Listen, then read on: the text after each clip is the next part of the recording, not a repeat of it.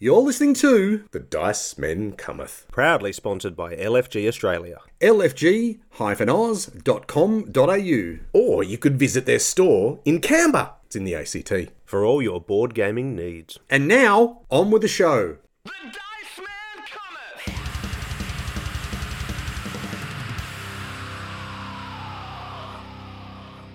Good morning, good afternoon, good evening, and good night. This is indeed the Dice Men Cometh, episode 360. We are going to talk about all things board games, card games, anything gaming wise you can play on, around, in, or near a table. I am one of your hosts, Mr. Leon, joined as I am always by a Mr. Mark, Thank you, Leon. as well as a Mr. Garth. Yes, you are. And yes, episode 360, a full circle, some may say. Yes, and we've been out of action for a little while. Life, unfortunately, does get in the way sometimes, but to make it up to you all, we're back with what I think will be, unless we talk really, really fast, a longer episode than normal because we've got not one, not two, but three games to talk about reviewing.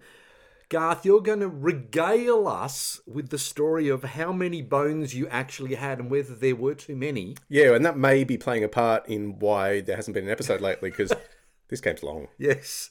Um, and then Leon will tell us about an Archeos society and what exactly that is. Uh, digging up a lot of those bones, evidently. and then I will talk about a game which, let's just say L O T R W O T R T C G, except it's not. WTF? Uh, it's it's Lord of the Rings, The War of the Ring, the card game.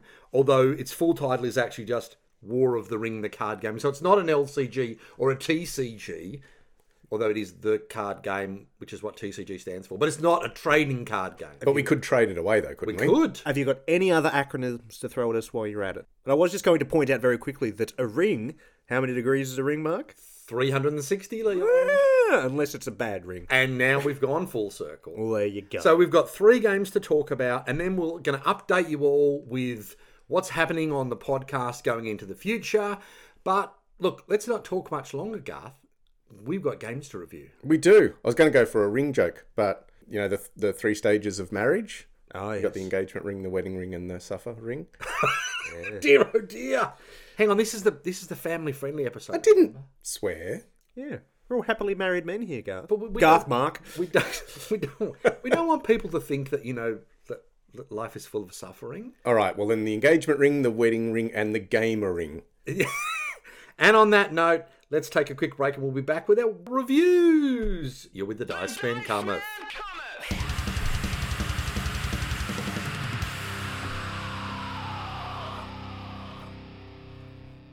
Hi, I'm Isaac Childres, uh, the designer of Gloomhaven and Frosthaven, and uh, you're listening to The Dice Man Cometh. The Dice Man cometh!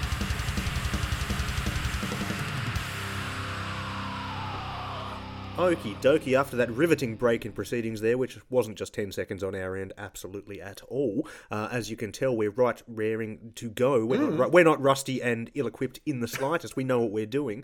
People have come here for podcasting, board gaming gold, and that's what we're going to give them. And what do you do with gold? You dig it up. So, And, so and you turn it into a ring? and no, we're doing garthing of the bones first. Oh, but it has 360 degrees of bones. Again, that's later. Garth, Too Yes. Many Bones is a board game. We have played that board game. We're now going to talk about that board game. Please do so. Yes, we have talked about this board game never Yes. before, at least when there's been microphones nearby. Uh, and we have played it multiple, multiple, multiple, multiple times because this game, oh boy, she's a big one. Uh, it's also a heavy one, um, but it's also quite small. Uh, the box that it came in, and I do need to say a massive thank you to Chip Theory Games for providing us with this review copy. Um, it was lovely. They gave us the review copy of the base game. They also gave us an extra gear lock. Mark, one of your kin. Boomer. I get it. Uh, and we have played I'm Gen X. probably probably half a dozen Yeah. different scenarios. I, I feel like this may be. Well, it's definitely one of, if not the most, the, the game we've played the most prior to reviewing. Just because give away our there's a lot, there's a lot, there's a lot to it. Yeah, we're pretending to be actual reviewers with this game and play it quite a few times. Especially, We have. especially if we like say played it the first time and we say played it on difficult mode just just for fun. Hang on. uh, it's also a very expensive game. Yes. So we'll get to that. So anyway, I am not going to explain it to you. I'm going to read what the designers do in explaining what this game is. Beautiful. So if you own this game, uh, you can read along with me. It is page two, and I'm starting at the disembarkment notice, which is very thematic. So, in Too Many Bones, you are playing as an unusual race of adventurers headed into a land overrun by all sorts of hostile creatures. Your race has lived hidden in the deep wood for centuries, and only recently your kin have been forced to emerge to the south and take shelter within the walls of Obendar. Due to your reclusive lifestyle, many in town are encountering your race for the very first time. Some locals believe you to be an elf, due to your distinct facial features. Others would say a goblin from your size and build. Others still would insist your high technological aptitude proves you a gnome. Only those most intimate with the deep would know your true kind and kin as gearlocks. Big eared, thin bodied creatures with conflicting loves of nature and machine and an insatiable thirst for adventure. Mm. And that is really all you need to know to get started in this game because it will start with you choosing which kind of gearlock you want to be. And in the base game, and look, I think we just stick to the base. Yeah. When we talk about the gearlocks in more detail, we can throw Boomer into the mix as another one. But you'll start with four, which is Picket, Nugget, Patches, and Tantrum. And look, they're tropes. You've got your fighty barbarian, you've got your healer, you've got your sort of ranged attack. Um, you've got a bit of something for everybody, and that's nice because you know when you get a D&D campaign going or you roll out some old school hero quest or something like that, people like playing different roles. Yes. What it also leads to is heaps of replayability, which is also very, very nice. We've got Boomer, which, you know, as the name suggests, also encounters bombs and throwing thing and making things go boom boom. Um, this quality of componentry becomes very evident very quickly when you will choose your characters because you'll get, and Chip Theory games are famous for this, a whole bunch of waterproof stuff. The waterproof stuff will include a character mouse mat material thingamy-bob, which is where you're going to store all of the chips and all of them bones that you're going to need. Uh, you'll also get a character sheet, which again is waterproof, plastic bits of paper, which makes perfect sense if you want to play it in the bath or the swimming pool. Uh, you'll also get lots and lots and lots of cards. You've got trove cards, you've got encounter cards, you've got solo mode cards, Mark. No thanks. The enthusiasm. Uh, you've got waterproof poker chips and waterproof dice and so much other stuff that I'm not even going to bother going through with at all. Uh, the first time you set up this game, it will be annoying and painful just to try and figure out how it should all arrange on a table so that everyone, from one to four players, can not only do what they need to on their own mouse mat character board, um, also the mouse mat for the central gaming board, which is really just a fighty board, uh, and all the various cards, which the plastic nature of them makes them rather slippery.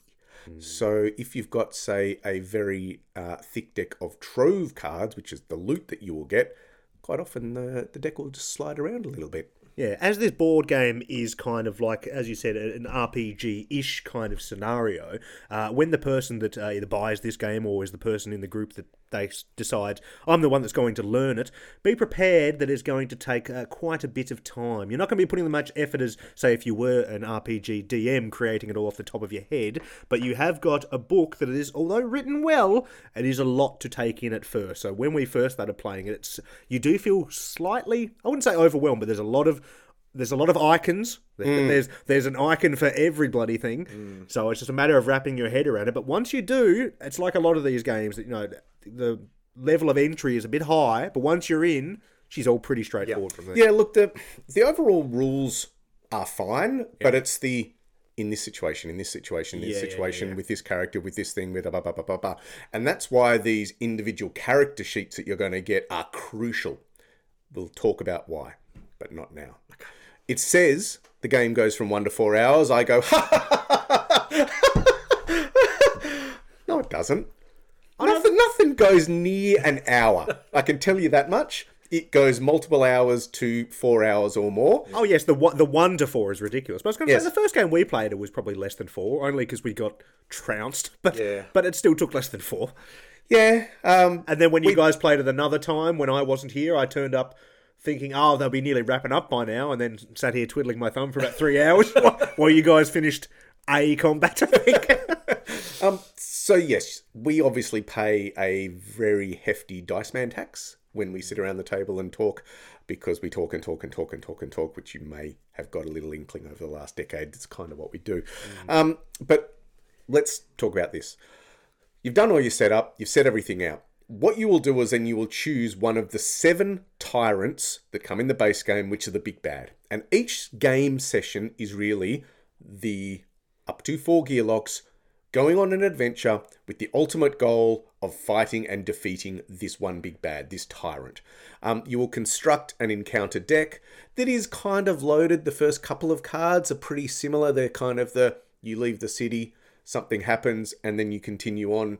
It then becomes a bit more random as you get a random smattering of encounter cards with some tyrant cards potentially thrown in. Because while there is one big bad, that big bad might have some henchmen, some underlings, and they'll get randomly thrown into this encounter deck so that you never really have the chance to prepare fully, except having a little bit of agency when you're going to fight this big bad. Yeah, which makes sense because a lot of uh, RPGs and even like video games and stuff these days, you can start a game and follow the path you're told to, but if you do divert left, you could wind up with a level 99 dragon in your face. So you need to be prepared that this game does give you the kind of freedom and a bit of the randomness that things every time you play because this game, you know, has those different scenarios, it could be slightly different. So it depends on the way you've built your characters in the way you want to play, which I think is a nice way of doing things. Yeah, it is good. And look, the good thing about this game, Leon, is if something like that happened, Yeah. where you ended up taking a wrong decision that ended up in everyone dying, the good thing is the rest of the game becomes easier. Oh,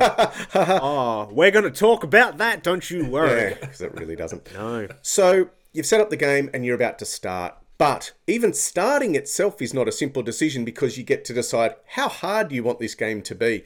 And it makes absolutely no secrets whenever you look at any kind of information about this game on the internets, the YouTubes, the book itself, that this game is bleep, bleep, bleep difficult. Yeah, not- And it is fully expected that you will lose not just an occasional encounter in your first, second, or third game, but you will more than likely lose to the first time you play the Tyrant. You will more than likely lose maybe the second time, but just not so bad. Um, and that's why having these seven Tyrants doesn't mean you're going to play this game seven times. no. It might mean you play this game 30, 40, 50 times uh, and maybe squeak out some wins. Which maybe. is also important that the components of this game, as you said, are of tip tippity top quality Hmm. because the replayability of these components a lot of people don't think of in these type of games that like, oh I love this game, I'm gonna play it fifty times. Outside of sleeving those cards, the little bits of plastic or little bits of wood can get worn down to nubs over time, whereas this game, you can as you said, you can keep this in the freezer if you want, or the fridge, or you can spill beer in it, which we did Yes. for only a split second because we still don't necessarily trust ourselves uh, when it comes to this kind of stuff. Correct. So, you've made all your decisions now, you're about to start. You get your individual cachet of bones. Uh, now, your bones, for those of you who don't know what a bone is, is dice. Yeah. So, uh, they're just almost all D6s.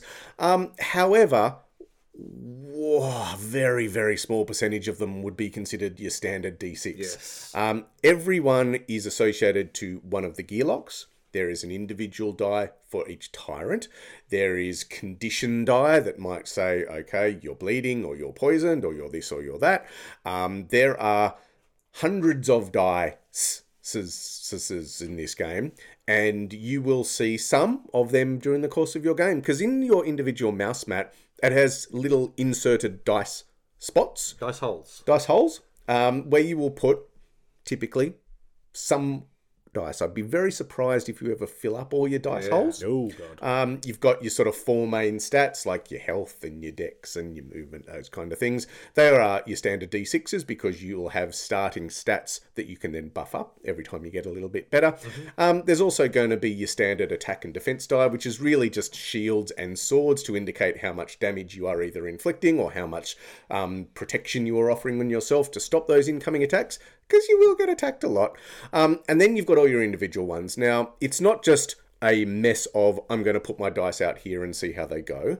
These dice, you might start with some, especially if you start on the easier and definitely the recommended starting level, where you might start with a couple of what they call training points. Training points are where you're then going to be able to turn however many points you've got into either um, dialing up some of your existing die to make them stronger, or getting access to new ones. And on your player mat, it's not just, as I say, a free for all. You have to start in this particular skill set. So, say I want to get better at having more, I don't know, bleeding damage. I have to start with this particular die that then will lead into this next die that'll then allow me to unlock the Buku Mega Awesome die. But that's going to take a while. And if I do that, I'm sacrificing the options of increasing my health or my movement or my something else that I really want to do.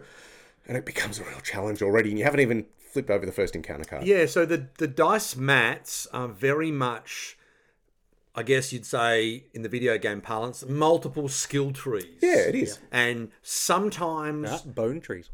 oh yeah, um, so and sometimes, as you described, Garth, you've got to go from one to the next to the next. Sometimes you can just get access to a die when you've got a skill point to to spend.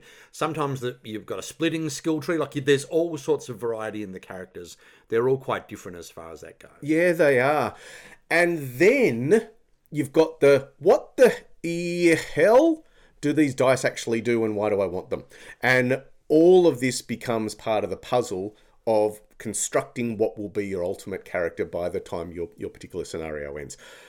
You will make mistakes in your first couple of scenarios because you'll go, all right, well, I've got uh, Tantrum. Tantrum is all about frontline fighting and it's just about raging and going up there and going, ah!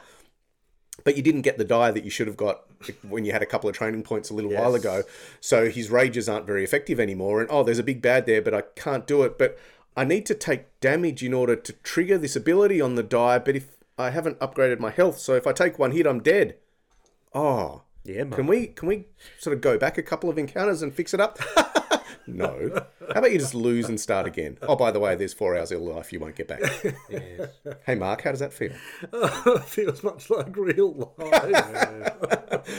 um, So, we could talk about this for a long time, but we're not going to. You flip over an encounter card.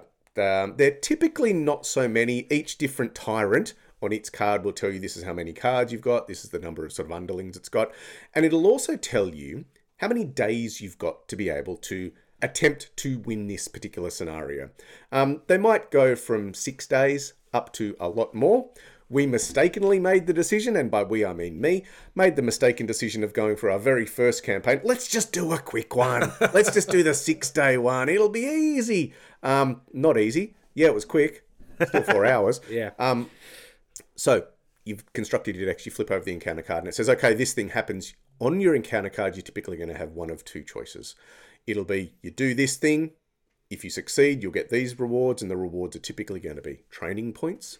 They're going to be progress points, which again is another, not a currency, it's a timer, where you need to be able to have a certain number of progress points, meaning you've successfully done the encounter, in order to be eligible to fight the big bad at the end. Um, and then you've also potentially got some loot. Now, loot comes in two types. You've got your standard loot cards, which again, you flip over the loot deck and you get the thing. A lot of them are single use, maybe a couple of use buffs. Um, and then you've got trove loot, which Usually that's going to be your higher level, more persistent. You know, it might be an armor upgrade or a weapon or a something or other. But you've got to try and unlock it. You've got to sort of use some lock picking. Don't even know whether we're bothered going to talk about that, but it involves surprisingly rolling some dice. Yes. Yeah. Um, or bones. Shockingly. Um, and once you unlock that, you get that permanent bonus. Uh, bonus. So you flip over, and collectively, however, the person who flips over the card will make the ultimate decision. What do we want to do? Do we want to do option one, which will lead to a fight? It means we might have a particular situation occur where we have a bonus or something bad happen to us.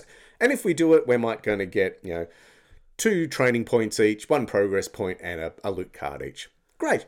Or the second option is we're not going to uh, fight. We're going to sneak around the side. We're going to hide in the shadows. Um, you'll get your progress point because you've successfully done the encounter, but you're not going to get a training point because you didn't fight. You didn't get a chance to get any better. And damn right, you're not going to get any loot because You're getting the loot off these things that you're going to kill, but you chose not to. You chose to be a coward and go around the side and just hide in the shadows.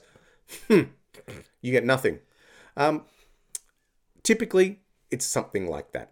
Uh, you'll occasionally get your encounter specific ones, which are tied up to the um, tyrant, and they usually, unlike all the other cards, will cycle back into the deck so that you know that they're there. There's an increasing chance of them coming back as you go through the encounter cards, which are otherwise normally discarded, until you have achieved enough progress points to be able to go and do the big bad.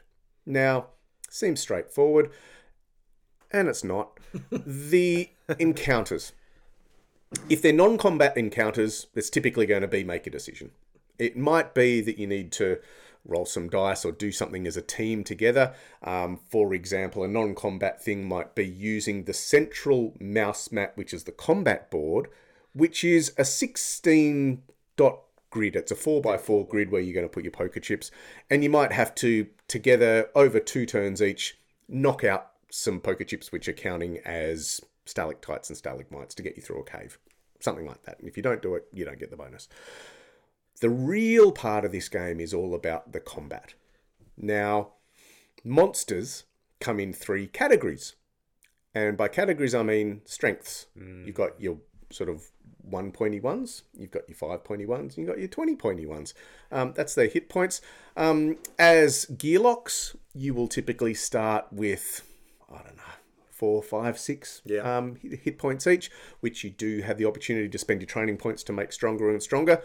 But if you're just upgrading your hit points, I'm not unlocking any of these dice. And this game's called Too Many Bones, so I want to have too many bones, not just a lot of health.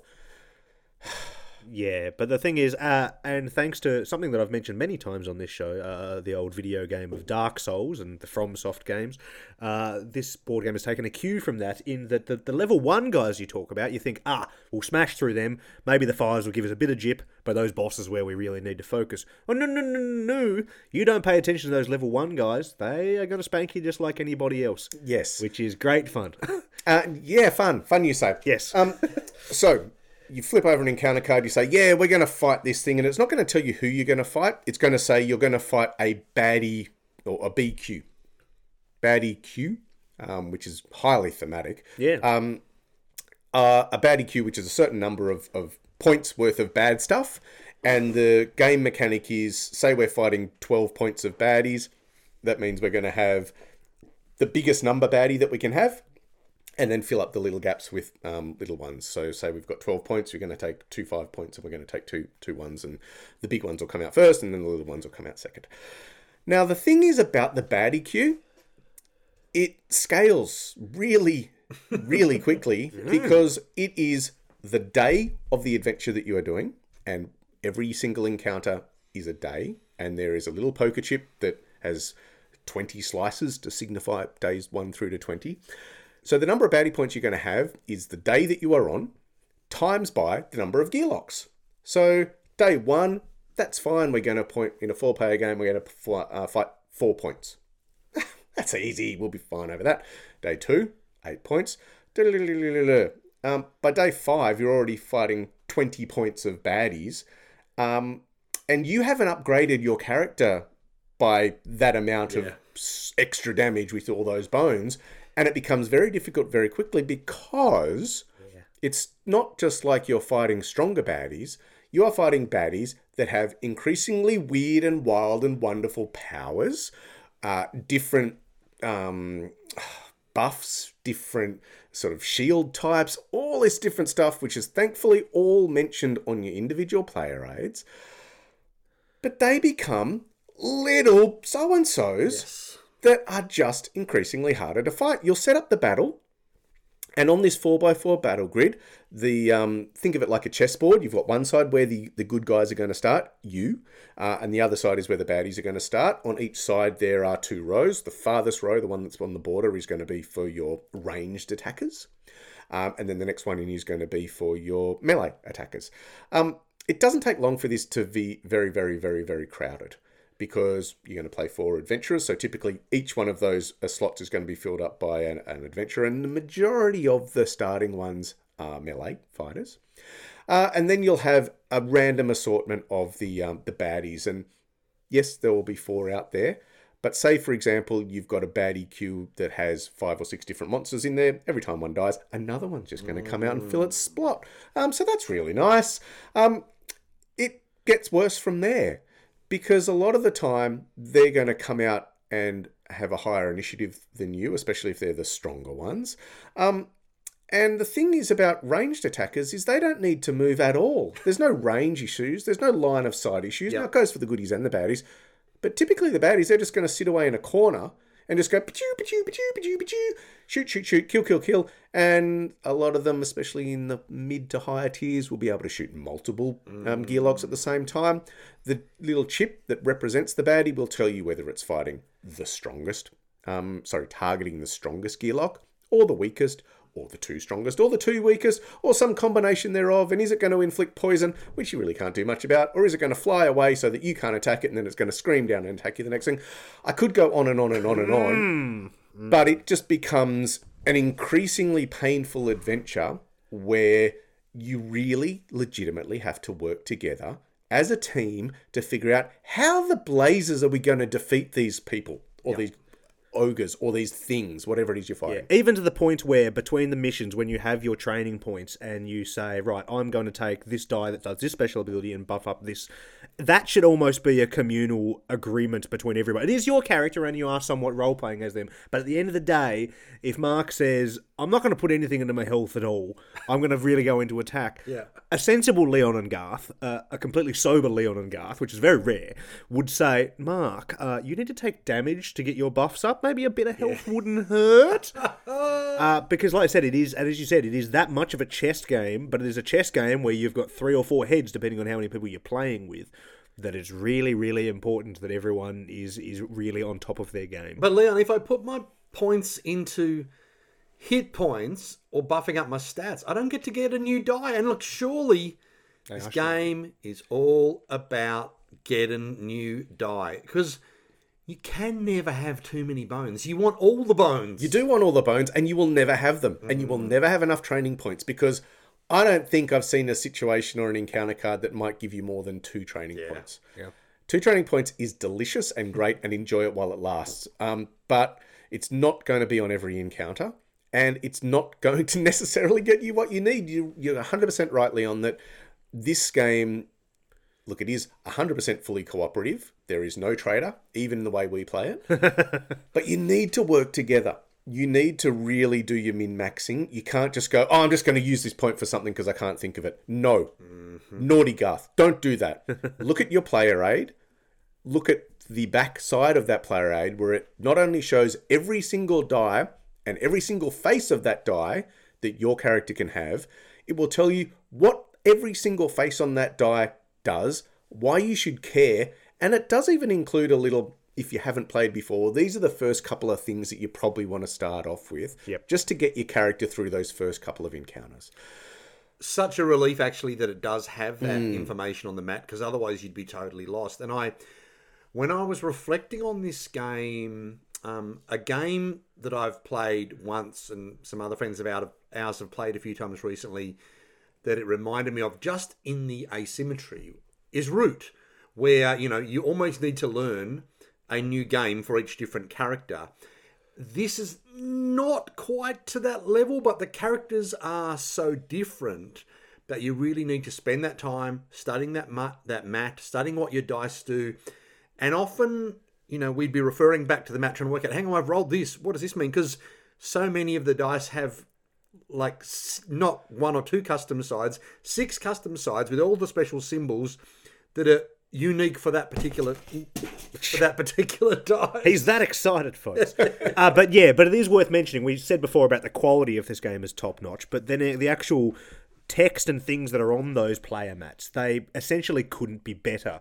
For the fact that anything you need to know about your character is on that player mat. Yes, it's double sided. I will get over it. It's fine. That's because there's a lot of information in this game. I get it. Uh, but yeah, you always are going to find the stuff you need on that player mat in front of you, which is what you need in a game like this. You can't be searching for information and being flustered. You need it kind of where it's supposed to be, which is right in front of you. Yeah, well, I mean, the, the way the game works, I can explain it to you now. You flip over an encounter card, Yeah. you do the encounter, yeah.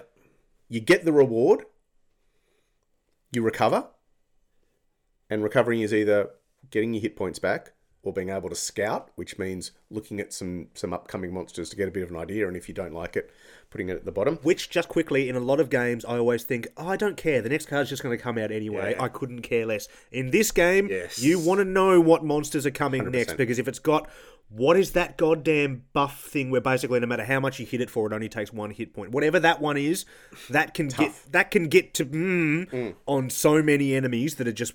But yes, in this game, it is actually important to do the scout. Yeah, but that's it. Yeah. Flip over a card. Is that all? You do the card. You get the reward. Should you succeed, um, you recover, and then you move the encounter um, chip forward one to Yeah. the next day, and you rinse and repeat. The intricacies in this game are all about how the dice interact with each other, and with how they interact with all the individual abilities for the gearlocs, and for all the big bads that you're going to be fighting. And the fighting part of this, the rulebook is has a whole nother table, a whole nother series of steps in itself because it'll apply at this step and this step and this step. But it doesn't apply in that step, but then this thing will happen and it will apply. So it's all about those nuances, and that's where this game is absolutely not something that you buy a non gamer because it will do their head in. Yeah, but it's very important to mention that, like, a, a bit of a bit of a look behind the curtain here. We have played this game quite a lot, but we're talking several months ago by this point. However, even on BGG, I'm sure this game is probably in like the fours or something in the difficulty or complexity. We could set this up and play it. I mean, Garth's the one who owns the game, so he'd be the one to have to worry about the setup. But in terms of playing the game, we could play this right now, no issue whatsoever. Cool, let's Whe- do that. All right. Where- Whereas, Thanks for listening. Whereas half of the Euros that all of us own that are in, like, to say, the threes and complexity, no chance whatsoever. You're going to give me a panic attack if you said, let's play that right now. I wouldn't have a clue. Whereas this, you could go, right, I know what I'm doing. Let's whip it down. Just give me a second and I'll look at my character sheet. Let's rock. And that's that's how I taught it. I think the second or the third time when uh, Trent joined us. Just said, literally said, we're going to play. This is basically how it works. Let's go. You'll figure it out. And Yeah. the good thing is, and this is not a spoiler, um, the first three encounter cards are the same. So you know it is. We're leaving town. How do you um, do you want to leave town? Oh, here's a little easy fight. Do you want the help from the guards or or, or, or not? If you get the help from the guards, you, you're going to have an easier fight because they'll rain down some arrows. But if you don't take the help, you might get an extra training point. And then the third thing is another one. So you'll always have this couple of pre-planned encounters to, that'll allow you to you know, potentially buff yourself a little bit more, maybe get yourself some, a bit of loot that might um, make you a little bit stronger as well. But it's all about this interconnected web of how my character works with your character, and your dice will interact with my dice because sometimes you'll have things that will allow you to buff allies. And oh, this monster's going to target the weakest character. So, um, Mark, if you want to go up and smash him, you've got the most hit points, which is great because that monster's not going to attack you uh, because it's a, a, a ranged attacker. And as long as you have more hit points than Leon, it's going to attack Leon, which is all good and well. But Leon's our healer, so if he dies, he's got no way to heal us. Yeah. So we need to try and measure out how we can make sure that Garth gets attacked, so that he's got one less chip of health than Leon. So, uh, and, and this is every fight, not just the fights when you're half a dozen days into this in the encounter. This starts on fight one because if you don't lose any hit points, that opens up the option to scout more to be able to get some more loot in the recovery phase. If you lose hit points, that's bad. Um, if you have a gear lock, they don't get die, they don't get died. They don't die, they get knocked out. Um, that And then basically they means- get up again. they do because you'll never keep them down. Um, they will typically just well, they play no more part in the battle. Yeah. Um, and then they will use their recovery phase to recover the hit points, and they're back. However, if you have a total party kill, the encounter's not over because you're not killed. Your total party knocked out. Um, you lose the encounter, of course, so you don't get any training points. You don't get any progress points. You sleep it off. You recover your hit points, and the good thing is the encounter just notches up because it's the next day. Yeah. So you're full back to hit points, which is great, but you haven't got any of the rewards from the previous card.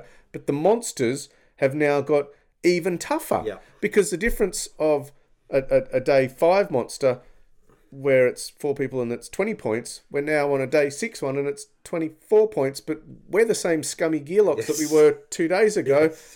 Oh. And lose two fights in a row, and uh, it really starts to Yeah. ratchet up. Hey. Um, Do you want me to do my rant now or later? What would you prefer? Do it now so that I can have a drink and stop talking for a minute. Okay. Uh, yes, uh, this mechanic, as Garth said, you lose a battle, you will then repeat that battle, and it won't be exactly the same. It will be harder.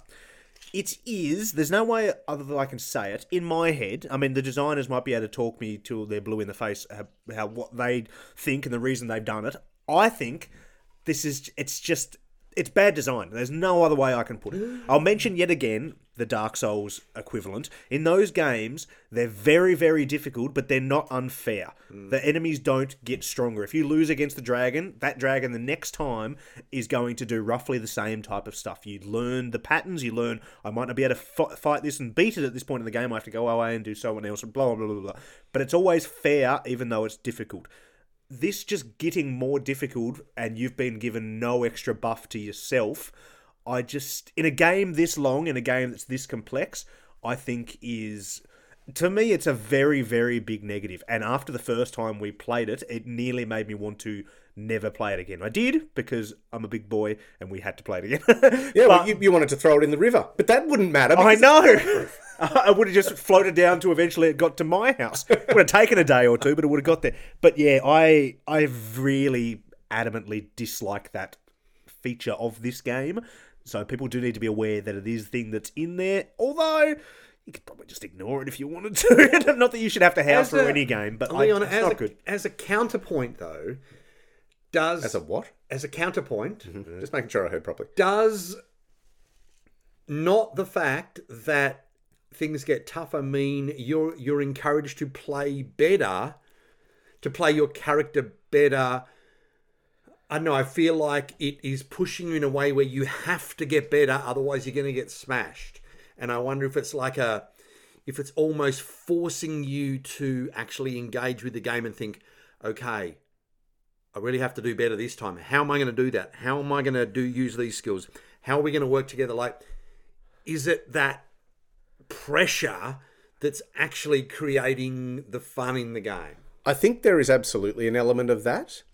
The challenge is, though, with the fighty board being so small, there's such limited options to be able to do that because you don't have the option, like you do in Baldur's Gate 3 video game, to go to Withers to pay 100 gold and say, I just want to respec my character, thanks.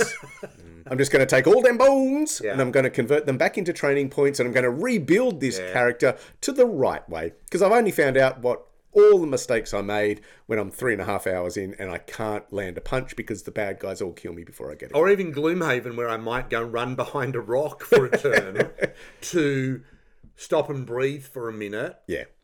maybe heal up, maybe, yeah, get some bits and pieces together and then come out because there is nowhere to hide on that board. So that's the thing. I'm not even necessarily saying that it should get easier at all. yeah. Um, I have no if literally if this game just said, "Oh, the encounter," you just do the encounter again. Yeah. I have no issue with that. If they gave you stuff in between which made you a bit better, Yeah. cool. You keep going till you beat the entire. First one was just a dream. Yes, you keep going till you beat the entire scenario, even if it takes you 12 hours. But the fact that it gets harder, and as you said, the only thing you can think of is that it possibly becomes a deterrent. Mm. I mean, that's the same argument as, say, why corporal punishment's a good thing. so, you know, I would argue not so much. But yeah, I, I honestly, in this game, especially since it's just the way that it's set up and the way that it's implemented, I just don't think. In a game that's already hard enough as it is, if it's a game that was quite easy, I could kind of understand it because you could kind of say, yeah, we failed, we have to try again. It's a bit harder, but you know, this game is not that difficult, so it's fine. This game's already hard. It don't need to be mm. giving you extra slaps in the face. Well, for example, our very first game. Now, admittedly, we played it at the normal level, which is actually the hardest level. Yeah. Um, which means you don't start with any extra training points as a little pre-buff and da da da. Anyway, that was my fault um, because I missed that one sentence in one of the rule books. Um, we were able to get through enough scenarios to have enough training points to go, cool, let's fight the baddie. Yeah. Now, I can't for the life of me re- remember the baddie's name. However, the Nasty baddie guy. Yeah. basically says, You're going to fight this one. It's this guy, plus you got all these baddie points. And oh, by the way, um, this particular baddie, it's all about a one on one fight. So you're just going to go in one gear lock at a Yeah, time, yeah, and you're basically doing tag team wrestling, where once this one gear lock has been knocked out, the next one's going to come in. that is remarkably hard. Yeah. Now, that becomes increasingly hard when it's your first game. So that's not the game's fault, that's ours. But it's also increasingly, increasingly hard when you don't know what your build needs to be. Yeah. Now, you'd need to do that scenario half a dozen times by itself with the same four people playing the same four characters to get anywhere near approaching being in a position where you go, we got this team. And this is why, as much as it probably pains me to say, it's a solo game. Because Oh, I thought, you was gonna say. I thought you was going to say Leon was right. I was already shaking No, my head. Leon's, Leon's. But it is because, and we've spoken with Mitch, Yes. you know, the, the board game barbecue person.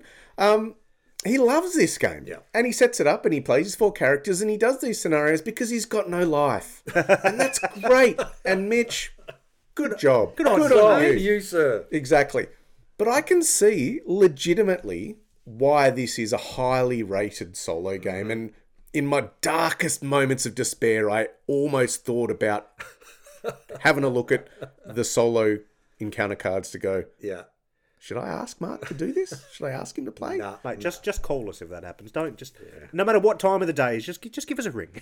Don't go thinking. Don't go actually opening the box and getting that idea. Closest in living memory that I've ever come to potentially playing a solo game is when I was in this very room a few years ago, isolating in COVID after someone gave it to us at a, a convention that was on the border. And I put tapestry on the table and I set it up and sat down and read the rules and went, Nah. I did the exact same thing with was it Mage Knight, the the the, the king of Yep, solo yeah. games. Literally lent it off somebody in COVID, set it up. Uh, did I set it up? I don't know. Maybe I just read the rules back to front and just went, yeah, nah, I'll just play the video game. Yeah. Yeah. So not, not for us, is what we're saying. no, but I can totally see it Yeah, because yeah, yeah. Uh, once you've read the rules, mechanically the game is is simple. It's it's all about the intricacies of you know the characters and the dice.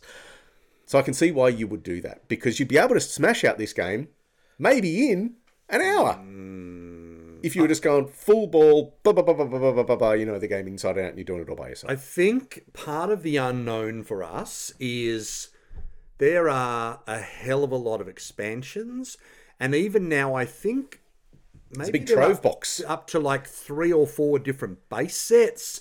You know, there's like a, a two-player base set. There's there's expansions that add extra adventures, extra characters, extra monsters.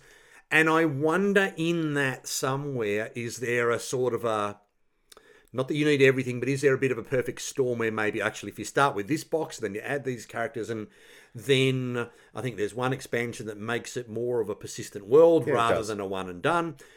I wonder if there's a perfect storm in there which actually makes it like a fantastic game for me.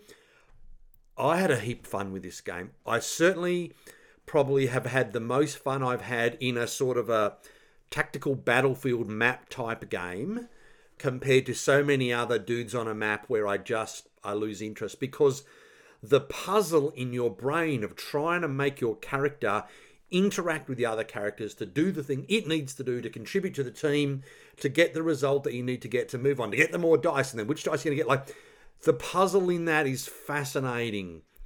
But as you've said garth there is there's a steep learning curve not for the mechanics of the game but how you use the character. And i know i played one character the ragey one a couple of times and i i pretty much thought yeah i'm really not getting this and i moved on to another one and then i found i had a lot more fun with that. Then i tried another different one and i had a lot more fun with that.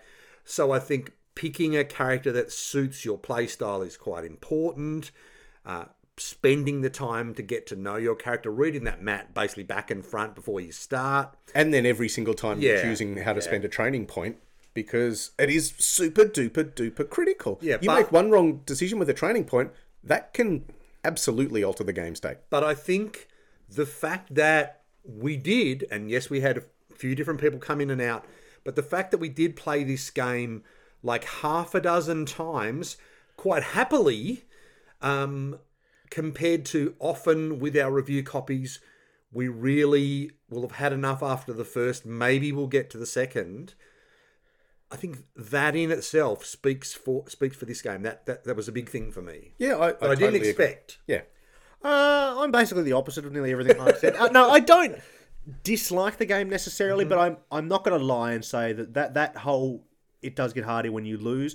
It should have, as you said, theoretically, it should have pepped me up more to be more invested in that puzzle, to care more. But it really did deflate me when it came to the combat, and it's. This game for me is very similar in my head to that of Gloomhaven, which obviously out of the three of us, I'm the l- least fan of The least gloomy. because that's the And good most grammar. gloomy. And that is that I like a lot of the stuff about this game, like the the adventure side of it, the training points, the characters, all that kind of jazz. But the actual combat, I must admit, in this, I did find. I don't know if it was I found it tedious or a little bit boring. I don't know. I just I didn't get into the puzzle as much, and and there is a lot of combat in this game. Same as like everything around Gloomhaven was great, but the actual cards in Gloomhaven, how you had to get rid of them to kind of do stuff that with my anxiety just and that's your health. It just that alone didn't grip with me. So then straight away that game is kind of out of my head. Yep. With the the the combat in this, um, and again I know I'm in the minority because a lot of people love this game. Thirty seventh best game of all time. And for, a solo game, I can, as you, I can absolutely see that. Uh, but yeah, that combat did get a bit grating for me, mainly because it got so hard so Mm. quickly. Uh, but overall, it's a game that I would recommend everyone at least check out. Because for some people, my god, is this going to be their Oh yeah, yeah. But for other people, maybe not so much. But even those people, it's worth a crack because there might be some part of it you find really enjoyable. Yeah, and and as you say, yes, agreed. And there are so many different components and modules and expansions and blah blah blah blah blah. Yes, there is so much in there. But have we talked about enough yet? Um, I think we've have we done too many talking? done the length the length of a full episode just in this review. Well, it's a lot of bones, Mark. There are Clue Yeah, let's, in the let's title. talk about each individual bone. okay. Let's oh, before I cough myself to death. let's take a break. You wouldn't be to death; you'd just be knocked out, and then we start again. And this whole break about too many bones would just be harder. We'd have to do it about ten percent longer than what we just did. It may be time for me to take a whiskey drink and then take a lager drink, um, and think about the songs that remind me of the good times. Um, and one of them is this one. The Dice Man cometh!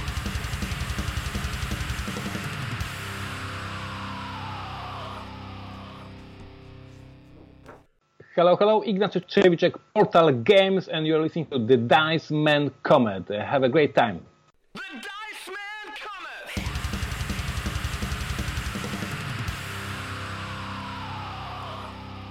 Okay, we've cleared away the pile that is the bones where they were. I think we ended up with the conclusion that there were too many. We've moved that aside. We're now taking on something a bit more achievable. And Leon, Hello. you're going to talk us through the game that is a re not a re-theme but a redevelopment of another game that is the game Archeos Society. That is indeed what I'm going to do. So, Archeos Society, as you put it, Mark, is a slight re implementation of the game Ethnos. Now, mm. a better podcaster and a better researcher would look into this and have a correct answer for what I'm about to say. Is Ethnos actually was reviewed quite well and quite positively by a lot of people. So I do kind of wonder why they went back to the well with this one. They didn't change a hell of a lot. They changed slightly hmm, a bit here and They might have heard our review of it. Possibly, we we weren't we were in the definitely the lower bracket of the of the people that enjoyed it. That's for sure. But as I've written here in my second line of my uh, of my notes, uh, no more dwarves, elves, and dragons. Now we have botanists and curators. Hey! So your excitement is absolutely bursting. I can see from the looks of your pretty little face. Clearly, they're trying to jump on the uh, the Indiana Jones train, which is the train featured in the latest Indiana Jones movie. If you hadn't seen it, Oh, you mean that movie that nobody went to see, much I like did. the last one? I did. It, it was good. I really liked it. That's good that you were the one that went to see it. Congratulations, Mark. I know someone who went twice. Oh, there's Yeah. two of you. Wow. I've let the studio know. There you go. Thirty dollars box office smash. So the game is for two to uh, six players. Uh, a certain website, which I won't mention, BGG, we all know what it is. Yeah. Uh, it says that it's best with four. However, this game mentioned it. I, I know I did. Uh, it moves uh, pretty quickly, so it says that it takes about an hour or so to play, and I would say that that is roughly true, kind of regardless of player count. Other It's a than lot more true than the too many One, bones. one to four hours. yes. BGG, this website I was looking on, says one to two hours for too many bones. to set up, perhaps. Uh, So Archeos Society and indeed Ethnos was designed by Paolo Mori, hmm. Who has designed some other games, games that we have talked very happily about, which Blitzkrieg? Libertalia, Blitzkrieg indeed, and another game which may be the top. I know it is on my list anyway. It may be the top uh, kind of whale or hidden gem to a lot of people these days. Dogs of War. Oh, yes. Which is a game that came in probably a decade ago by this point. I've never played, never seen it in the flesh, but I've heard is awesome. And there's been talk, I think, every year since it came out of, oh, it's finally getting reprinted, which I think I read somewhere earlier today, and we will see. so, in this game, you will guide your team in the Archeos Society as you explore legendary sites. Hmm. You must decide whether to form small expeditions for quick progress or larger expeditions that are more effective but slower to assemble to achieve your victory. You must carefully manage your efforts in recruiting and accumulate, ugh, accumulating discoveries or while monitoring the progress of your competitors. Accumulating. Accumulating, that's right. I never said these were grammar students. These were archaeologists. And botanists. Yes, exactly. So, what do you actually do? Well, I tells you. Uh, on each turn, what you're either going to do is you're going to recruit uh, a new explorer from uh, the top of the deck or from the tableau that's on the table in front of you, or you're going to launch an expedition by playing a set of cards in your hand that are either matching the same color or the same roles. There's various different colors in the game, and there are various different roles. There are things like, say, the students. The students suck. They do. However, there is twice as many students in the deck as any other. So if you want to get points via a big old group of them, which is one way to get points in this game, students are Pad the way to go. yeah. There are things like the physician, because in this game, annoyingly, once you play an expedition, you have to get rid of all the other cards in your hand, which can be annoying and often a rule that is forgotten by many of us, regardless of how far into the game we are. Whereas the physician, say you put out a expedition of four cards with the exposition leader as the physician, So, physician expedition. Yes, well done, Garth. Getting down with the kids as Yeah, we, it's an we- exposition. as we tend to. Uh, you can keep that many cards as well. You're a magician. Now you better listen. There you go. There it is, out the window. Uh, then there's someone like the guide, for Going instance. fishing. Yeah, Oh, old man rap at its finest. what, what, what, what? There's something like the guide, for instance. when you're considering the size of your stack for advancing your vehicle, which I'll talk about in a second, they count as one extra. So if you've only got a stack of five, they count as six. That is crazy talk.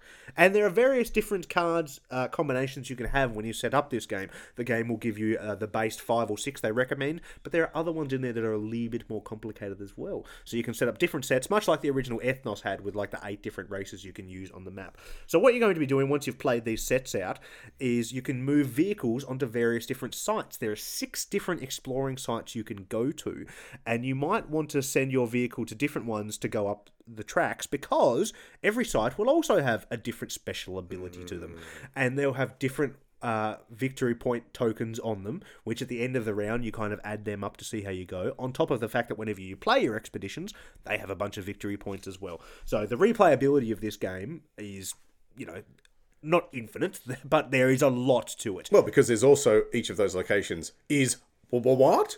Double sided? I know, crazy talk. So you'll be doing this. Everyone will be doing this rather quickly. People will be putting out cards, you know, putting out their expeditions, then putting out heaps of cards in the tableau, and you think, oh, I can't wait to grab that card. And then somebody before you, of course, takes that card, and you want to slap them around, and you might be in a large public place, say some sort of board game convention, and there might be six old men just swearing at the top of their lungs.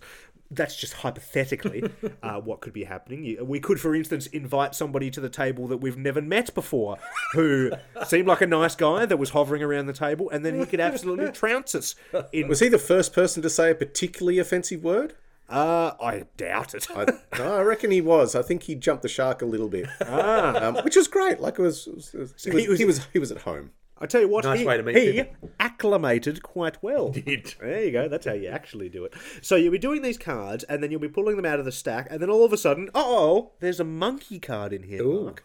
A magic monkey idol of craziness. Monkey. Yes, which is in the bottom half of this deck. And when the third monkey comes out, that's the end of the round. And then, like I said, you'll add up the points you've got on your various different locations, put them on the old victory track, which is a giant spiral board, probably unnecessary, but there it is. Uh, and then you'll have more rounds after that in a game.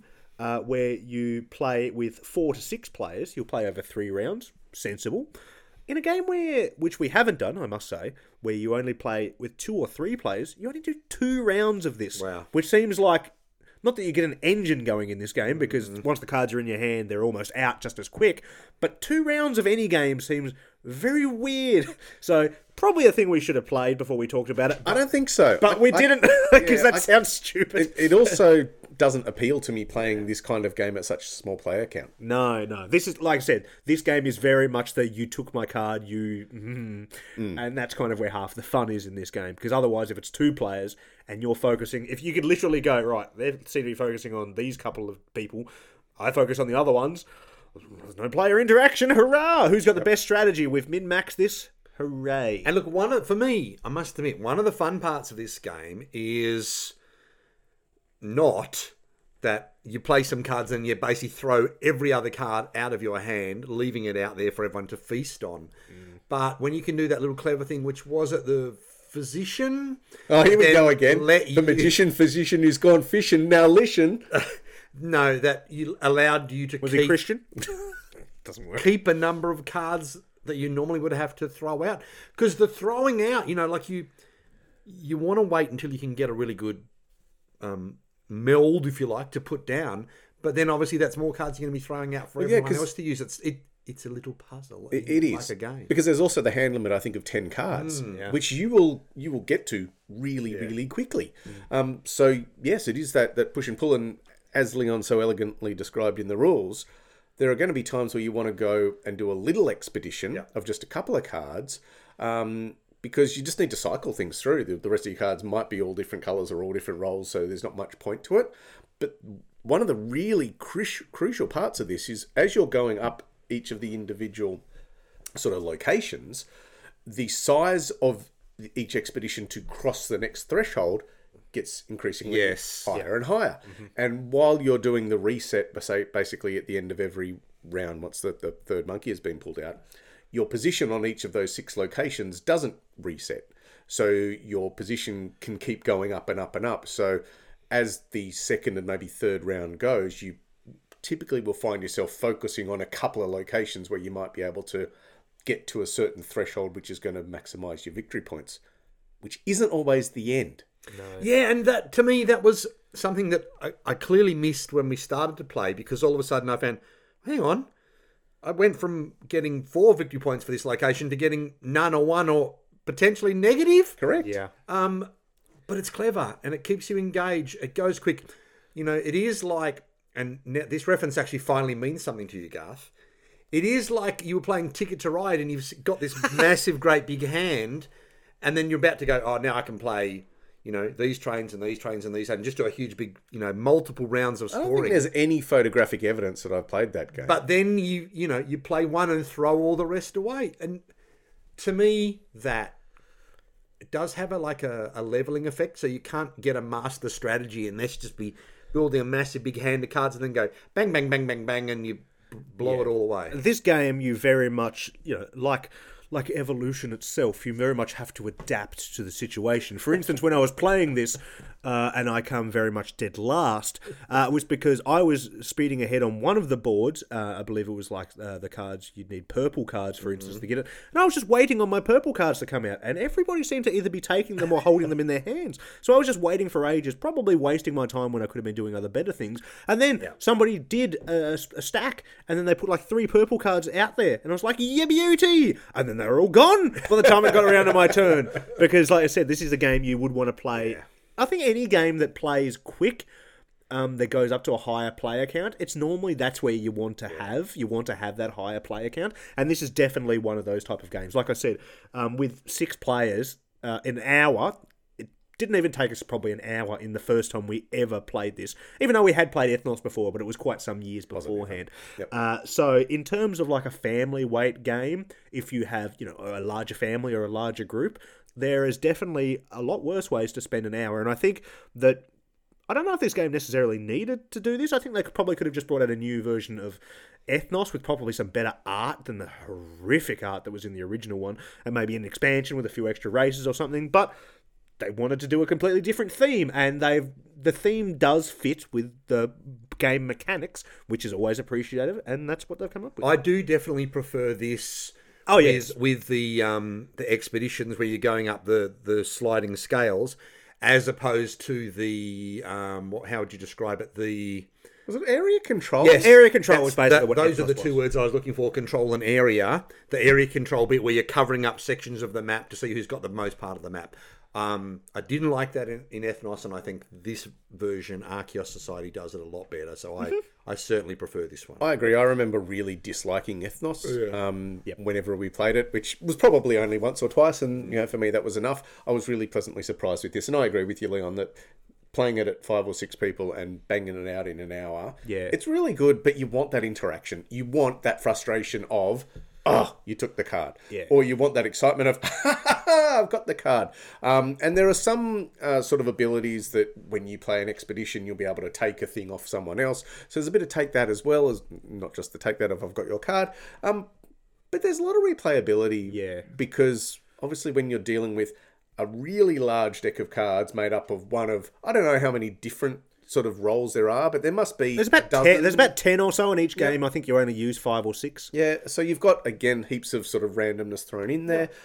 Yeah, I think it's good, and I don't think it should be a very expensive game either. No, I don't believe that it is. And Yeah. as we said, you know, five or six was just where we played it. But I could see this as a game, especially when it stays in your collection, Garth. Like this is a game you could play with your family. That after the first game you've played.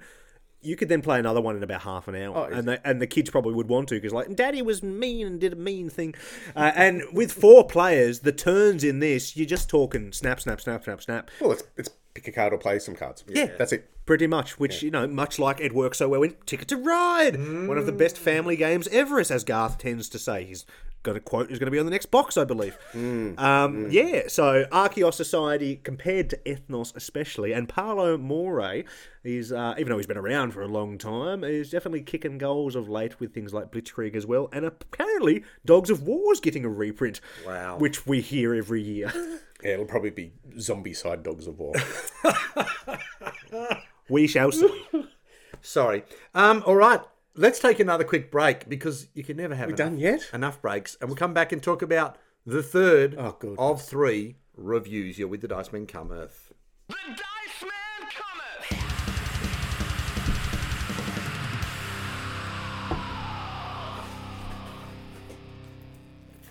Hi, I'm Jamey Stegmaier from Stonemaier Games, and you are listening to the Dice Men Cometh podcast.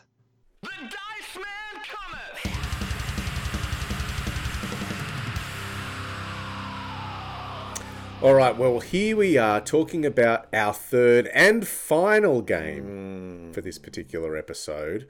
And who better to throw to than our own old man sitting in a volcano, being grumpy, always looking out for everybody and seeing what we're doing wrong, than our own little Sauron, Mark. I was going to say, I was going to say, Mark the White, who often says on the third, on the seventh day of the week, look to the hills. I'll either be playing golf or in bed.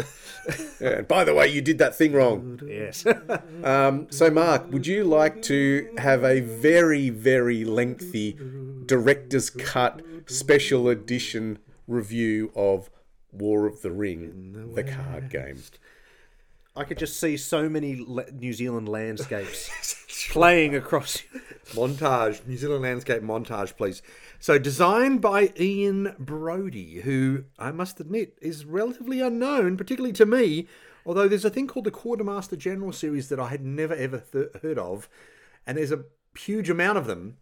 That's Oh, we're reviewing that now, are we, as well? No, no. Um, and this game is published by Ares Game. I won't list the artists because there's a massive number of them, and they do a really good job. Thank you, artists. Um, two to four players, 90 to 120 minutes. That's pot- potentially the largest piece of fiction in this. We're talking about Lord of the Rings, of course. Inspired, inspired by the best-selling and award-winning War of the Ring board game. War of the Ring, the card game, allows players to journey to the world of J.R.R. Tolkien's The Lord of the Rings and create their own version of dramatic conflict between the Dark Lord Sauron and the Free Peoples of Middle-earth. In War of the Ring, the card game, up to four players compete in two teams. The Shadow and the Free People, we're free. and each player uses a specific and different card deck representing the strengths and weaknesses of the different factions involved in the war. The free people, we're free, desperately try to complete their quest to destroy the One Ring, while at the same time defending their homelands Oh my good. from the encroaching hordes of Fiddly dee potatoes, Mark. Sauron and his evil allies. The shadow players must strike quickly and decisively before the ring bearers can complete their quest or try and slowly corrupt Mr. Frodo, burdening him with wounds, toil, and the sorrow for the loss of his companions. You gotta make Frodo sad. During the game, players will take turns playing cards representing the characters' armies, items, and events of War of the Ring. Each card they play will help or hinder the journey of the Fellowship as it progresses on its path, or be used to defend or conquer the strongholds of Middle Earth as they fight to control the battlegrounds in each round. Yes. Bum bum. There you go. Correct. So, this is effectively a card game version of the massive, massive, epic game Lord of the Rings: The War of the Ring, which we have you played that, Leon? No. Which Garth and I. Have Hence why I'm not doing the review. That's right. Which Garth and I have played, and it is epic. It is one of those games that takes all day. Does. You basically are replaying the, the whole of the three real movies, the, the whole of the books of the story of the Lord of the Ring. Lots of plastic dudes on a map. You know, you can play it as two players, you can play it as four players.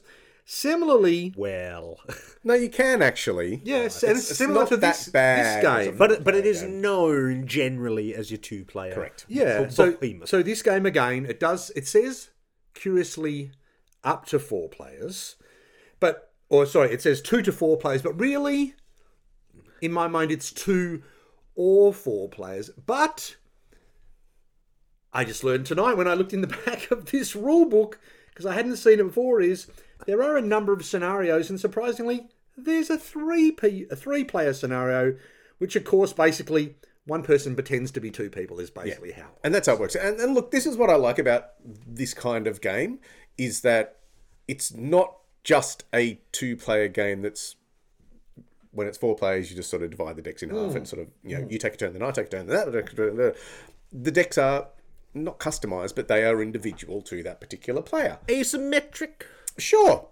Yes, so so, you, you do have the within the You've got the Rohirrim The and three the something people, or other, right, and got- I've got the Dúnedain and um, and I don't know the Ents or something else. So you are playing your particular deck of cards, which is it thirty cards per deck? It's it's some number that Something like that, that yes. feels very very small by the end of the game. yes, and then within the shadow you've got one person has the Isengard and the monstrous factions, the other person has Mordor and the Southrons. Yes.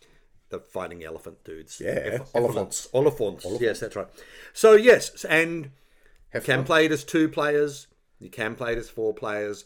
There is a shorter scenario, but the game we played was, as I said, it's basically the story of the whole three books, three movies, however you've you've uh, taken it on board, where you start off in the Shire with Mister Frodo. Getting a ring from his uncle, and you end with either everyone dead or the ring thrown into the uh, The fiery the depths hot of Mount place. Doom. That's right. Well, it's not just that. It, is, it was the story of the Dice Man Cometh itself because we, we played us three and of course Dice Man Trent. Yes. And so we had the we had the, the two old fellas of being the, the evil crusty old demon thingies, and then we had the two Young spunks. you young, oh spunks oh yes the two young fellas as as as the good free people trying to, to get out there and and much fun was had by well some of us at certain points Correct. Yeah. I mean, I do get called Aragorn quite a lot, so it was you know, it was quite good. no it's, it's, a, it's a different word it starts very similarly but it's not quite that. I'm choking on my own hubris. Excuse me. Um, so let me tell you a little a little bit about how this game works. So you will you will have up to nine rounds is how long the game will go because there are nine spots on the path, if you like. But the game can end earlier if one of the two factions um, is ten or more points ahead of the other faction. which is unlikely because it's quite. It's quite. Yeah, I know it almost happened, but but It was very close. yes, Um, now, the thing about the path is so there's nine parts of the path, numbered, surprisingly, one to nine. shocking. But on each um, n- n- path number, there are three different path cards. And so you'll shuffle and draw one. So the game can play a little bit different each time. There are also ways to manipulate the path. So you might be playing on one path which has a certain special ability or whatever, or gives an advantage to one side or the other. You then might be able to play some card that actually says, no, get rid of that path card and draw one of the other two that you didn't use, which makes it quite interesting. There are also the battlegrounds, and so they these are the locations on Earth where, surprisingly, on Middle Earth, where battles are happening. Oh, oh battle juice. And each faction will basically take a turn. One round they'll be the attacker, the next round they'll be the defender. And, you know, one attackers will have swords, defenders will have shields, and it's basically uh, summing up how many b- things you've got. Defenders win on ties, but then cards have other ways that they can influence battle. But the crazy thing about this is that since they are there's some somewhat of an order to them, being the numbers and the hmm. going back between bad guys and good guy battlefields and whatnot, but they are still slightly randomized. And the thing about this is is that not everybody can participate in every different ah, path ah, yes. and or battle. So you could get to the point where and Trent found this out as as the evil Mordor faction that even there was big battles where he found he couldn't get involved in, hmm. which you would think that would be like, well, they're probably going to get smashed, which did happen a few times. However, that means Trent is over there as Mordor behind his big old mountain wall, Yep. just building up this big menagerie of Yep. big old beasties. And then the next turn, when he can be unleashed, we've all essentially just played a round of cards where he hasn't, and all fun ensues. And Which that, that uh, sorry, you well, I was going to say is, is very thematic. Exactly. Yes. Yeah, which is which is awesome. Like Yes. it, it's it's great that this mechanic works in not only in a mechanical sense, Yes. but also in a thematic sense, which is great for a card game. Yeah, and so you can you can play someone to the path if on their card it says that they're able to be played within that path number. So, as an example, the Nazgul, I believe, they can be played path number one to three, or f- five to nine, six to nine, something like that. So there's a period in the middle when the hobbits are like underground and doing stuff that the Nazgul can't have an hmm. effect. Yep. Now they can sit there in front of you because you can play a card to what they call your reserve, where they're ready to go and launch as soon as they're possible. Or sometimes cards will have special abilities that you can use to trigger other funny little things.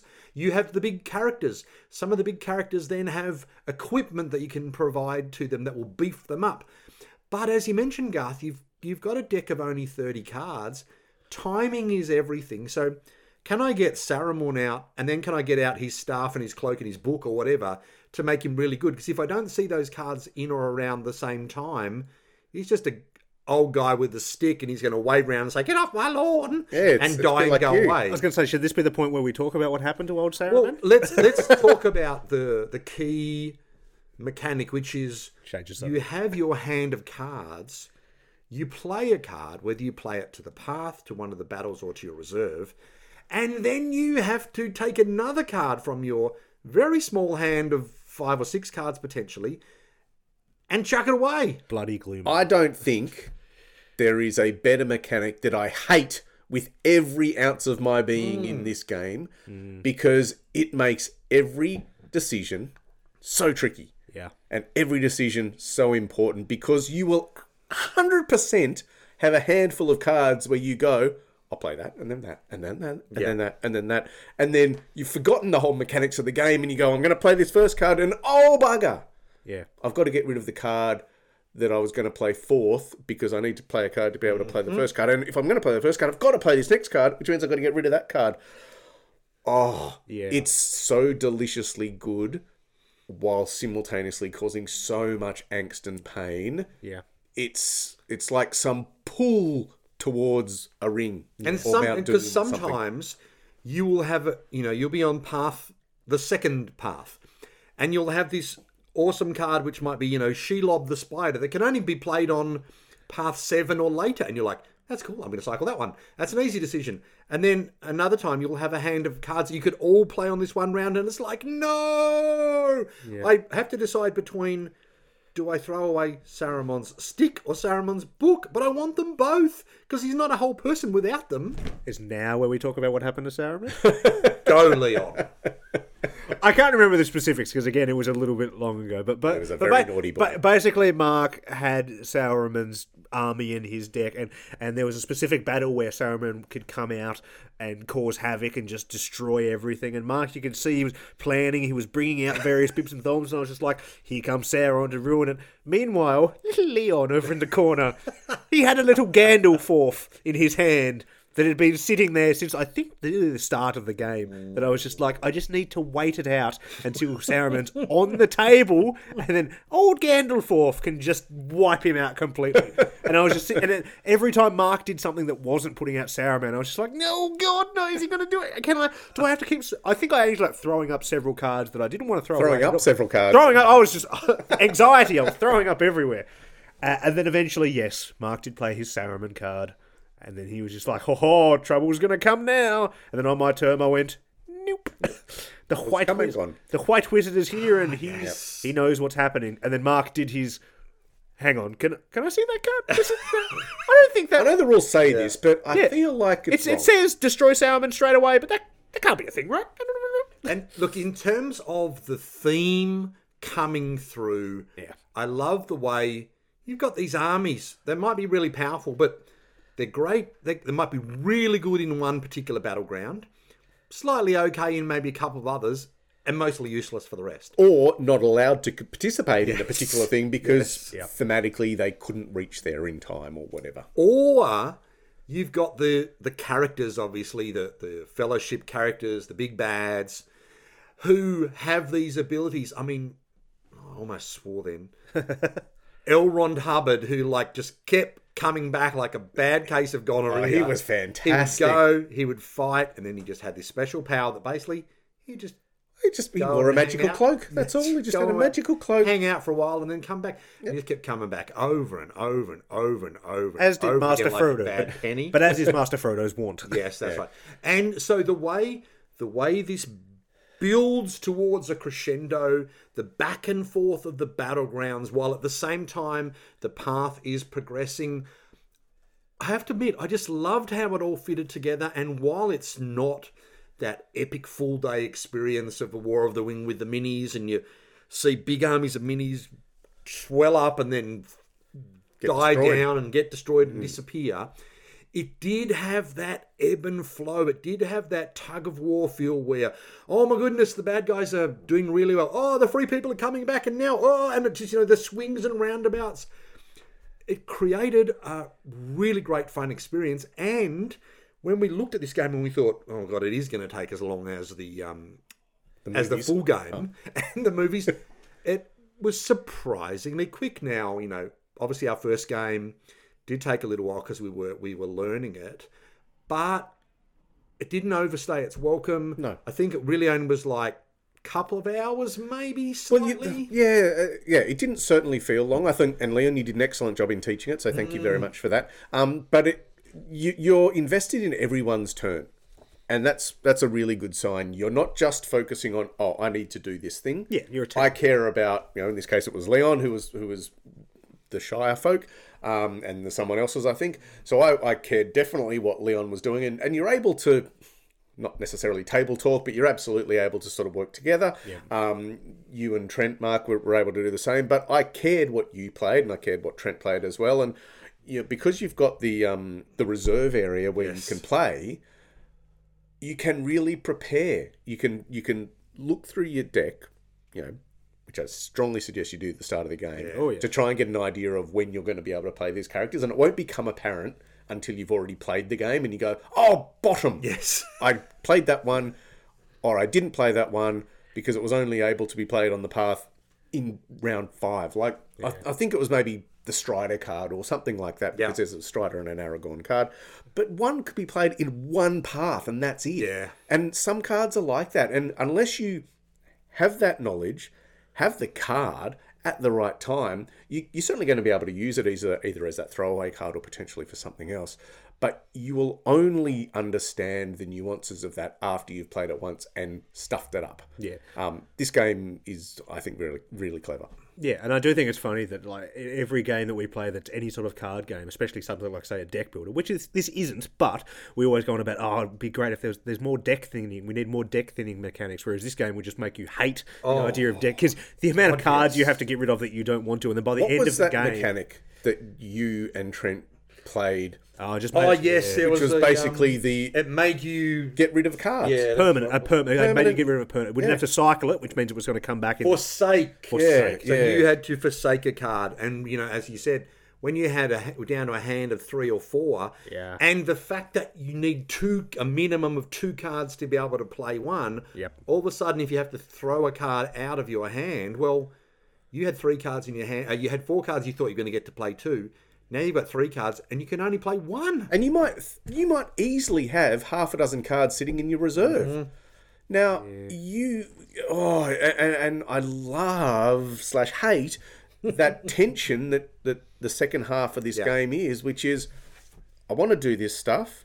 I haven't got enough cards to do it. Every decision is so critical. yeah, Um, it's I think it's really clever. in really, my, really in, when I was making my notes, I I I don't know why I picked these words. I described it as having a wobbly balance in that if you could play every card at it, at its perfect time, you would be a powerhouse, but you never can. Hmm. no, And that just throws so many spanners into so many mechanisms. That and the fact that you've got to cycle through the cards. And you know the the individual decks. I mean, so technically there's four individual decks, but you can play two one v one where you play two decks each. I feel like that might um, dilute the experience because when you're playing just one of the four decks, your deck is designed to work with your deck, and if you've got those two decks mixed in, as I said, that that experience is going to be diluted. Yeah, I agree. I loved how it feels a little bit asymmetric, but you're still all playing the same game mechanically. Um, yeah, look, I, I must admit, I was quite surprised how much I enjoyed this game, and I'd definitely love to play it again. Yeah, and not only is it half the time it takes to play the War of the Ring game, um, it's much more accommodating. I would say this game is aimed at a four-player audience, whereas War of the Ring, I think, is aimed more at your two-player for Epic Day. Uh, it's half the time. It's also half the price. It's only like 60, maybe 70 bucks, which is a bit for when it's only essentially a few deck of cards, granted. However, when you've got the, the big mini fest other version, I know there's been reprints of late, so you can get it for like 140, 150, but for a while there, you couldn't get it for love nor money for under 200. And the fact love the is, expansions. Oh, yeah. Ooh, trying to get those. Exactly, and the fact is, if you uh, you play this with um, you know one of your children's or a mate or something, it is, as we said, it is the trilogy in one game, but it plays out differently in different times. But also, it still makes thematic sense when it plays out these different things. So, I think yeah, it's it's very much a winner. Uh, there's also, I, and again, I didn't realize there's a couple of expansions, or there's one out and there's one coming. Yeah. So the first expansion is called Against the Shadow, which basically lets one to two players play the free people, and the shadow is played by an Automa. Oh, okay. Which is Ah, interesting. That makes sense. Yep. And then Fire and Swords is going to allow play up to six people. Which there was only a mock up shown at Gen Con. There's very little detail about it, so I don't know what the new factions are going to be.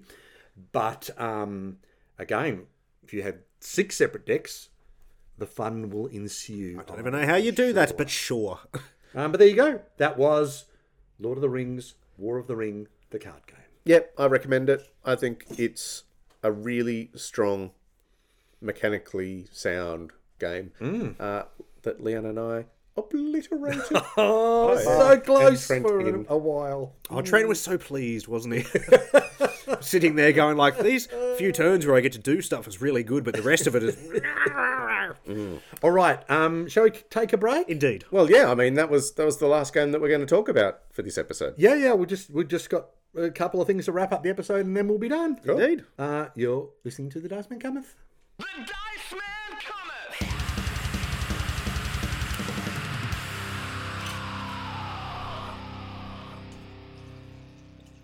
Hi, this is Matthew Dunstan, and you're listening to The Dice Men Cometh, the best podcast in Australian board gaming.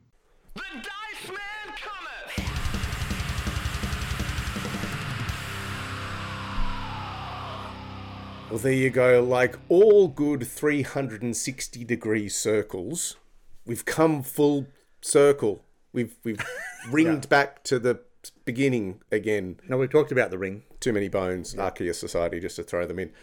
Mark, Garth. did you want to like? Do you want to wrap this episode up or something? Oh, yeah, Like, yeah, you- no, been I was- sort I of itching to say something. It feels like. I'll- no, I, look, I was just going to finish things up, and by that I mean I'm going to finish things up.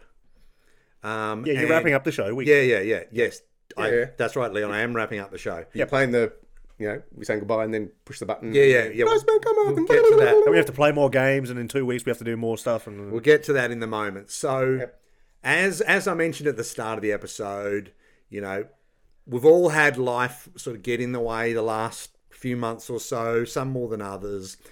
And um, while this was all happening, I sort of had the opportunity to reflect, So thinking you're not a vampire. thinking about, oh, you know, what am I, what am I going to do?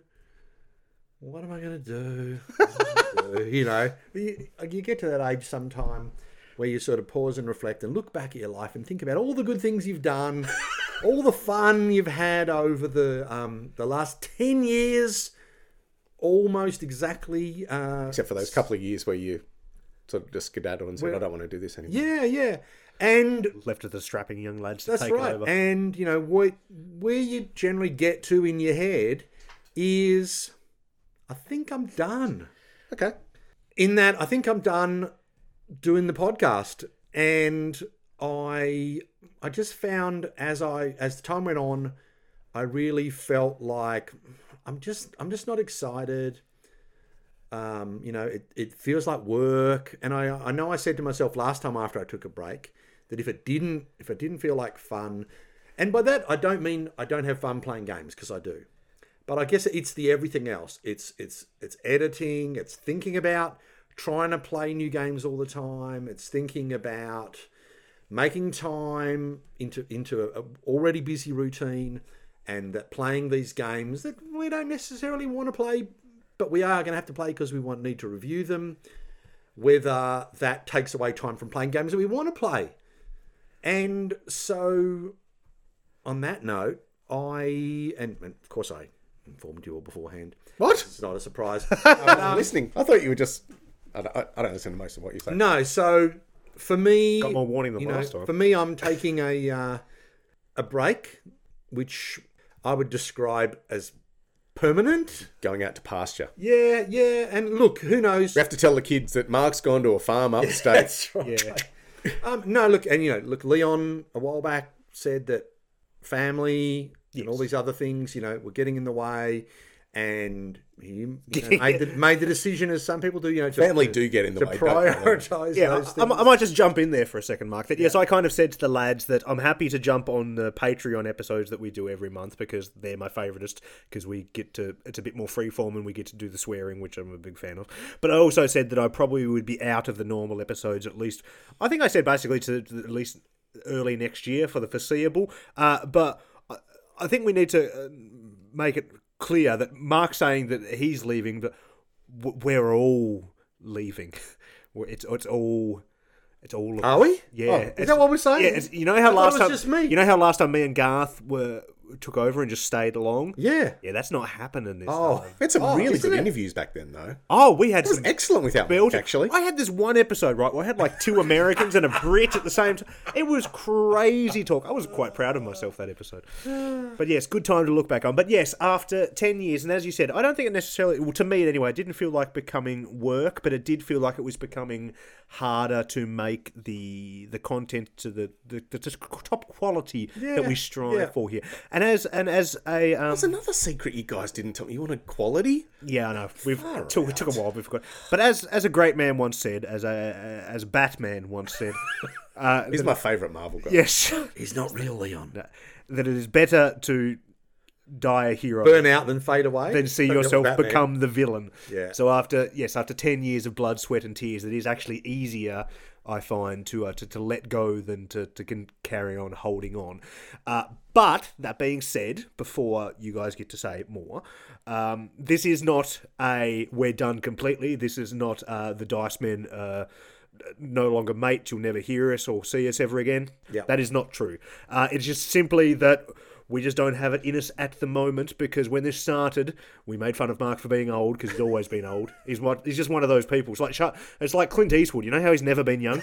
But he's always grumpy. Exactly. It's That kind is of the, Mark. Wow, that is Mark. it's kind of the same type of thing. You can pry my microphone from my cold. That's Charlton Heston, isn't it? Uh, yes, it is. Yeah, 'cause- and his NRA speech. Yes.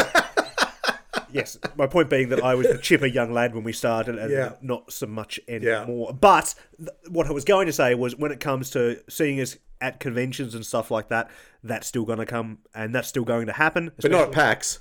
No, not not the PAX at the moment. Well, not but, this year, But things like your CanCons and especially your BorderCons, you are hundred percent still see us there. And things like the social medias, we're not just closing them down; they'll still be there when we can be bothered putting stuff up on them. We Yeah, will. could you do that every week or so, Mark? That'd be really handy just to show people. Since you've got plenty of time now, because this whole Yeah, you don't have to retired. Like, I mean, Yeah, but we're, we're still going to play plenty of games. We've still all got plenty of games in the collection, and there's still plenty more. I've got an email just then saying I've got more Marvel Zombicide coming. So oh, Batman fighting zombies, woohoo!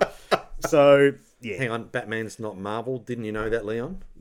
no, I don't know what you're talking about. I've, Garth has influenced me so much. Right. there you go. But yes, as as I said to Mark earlier, this is not so much a uh, a goodbye. This is very much uh, we'll see you later because we will. Well, we'll hear you later, or you. Yeah, yeah, exactly. Yes, all of the all of what you said is is correct. It's been fun. I mean, we started this to get free games and have a bit of a laugh, Yeah. and we've had a laugh, and we've got free games. And you've literally got games on the floor because we haven't got enough shelf space anymore. And look, It's I, a good thing to have. In, in reflection for me, I think when we started this, and apologies to anyone out there who was creating content that we weren't aware of, there really wasn't a lot happening in the Australian scene, that's for sure. Oh no. And if you think about the number of people that were out there, even globally doing it, the you know there was way, way, way less. Yes, some of those people are still around, but so many more have gone by the wayside. And I think ten years is a huge chunk of our lives. 360 episodes plus all the special episodes, interviews, all the things we've done at various conventions. I think I certainly feel very proud of what we achieved, that's for sure. I think we really put our hand up for the Australian board gaming scene. One of the reasons I feel like maybe I'm okay to move on is that other people have stepped up. And, you know, we, you look at the impact that Thinker Thema are having, you look at the impact that those guys around the grilling thing are, are, are, have, are having. Yeah. They, particularly those guys, you know, like they do what they do really well. You know, building community. Their their podcast is also okay.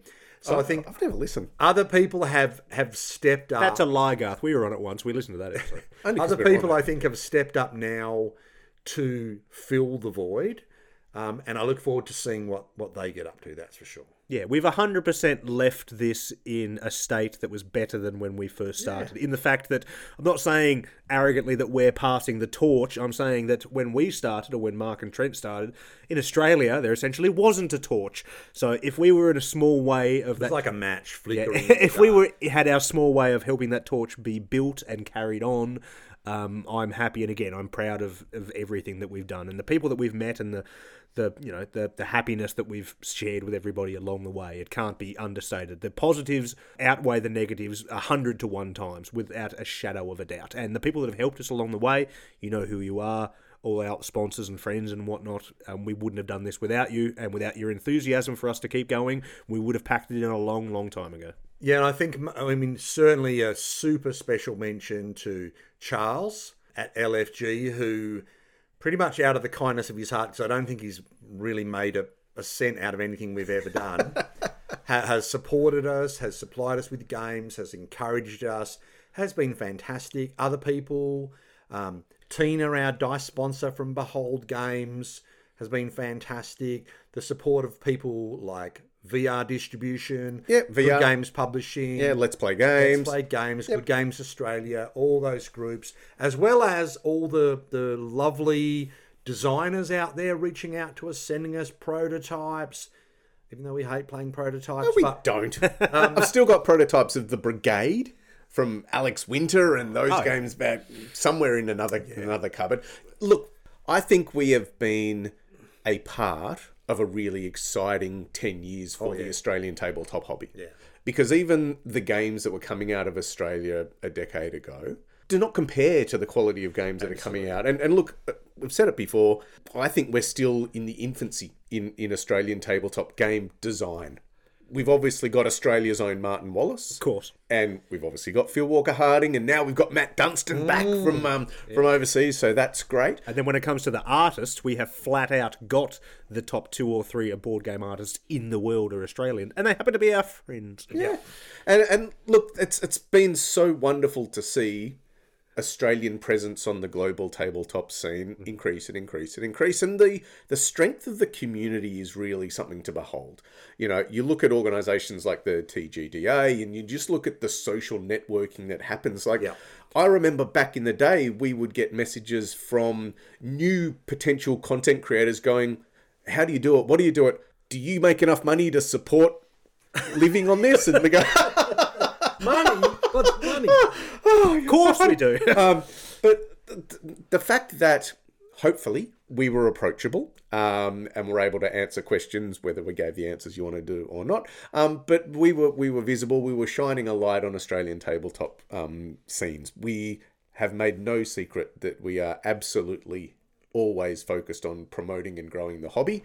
But that doesn't mean that we're going to say every Australian game is great because there are certainly numerous situations where it's just not the case. Does that make it bad? No, it means it's a step to making a game better or to having a new idea or to coming up with something that needs improvement. That's great. And I love the fact that this scene is so vibrant and so inclusive and so diverse.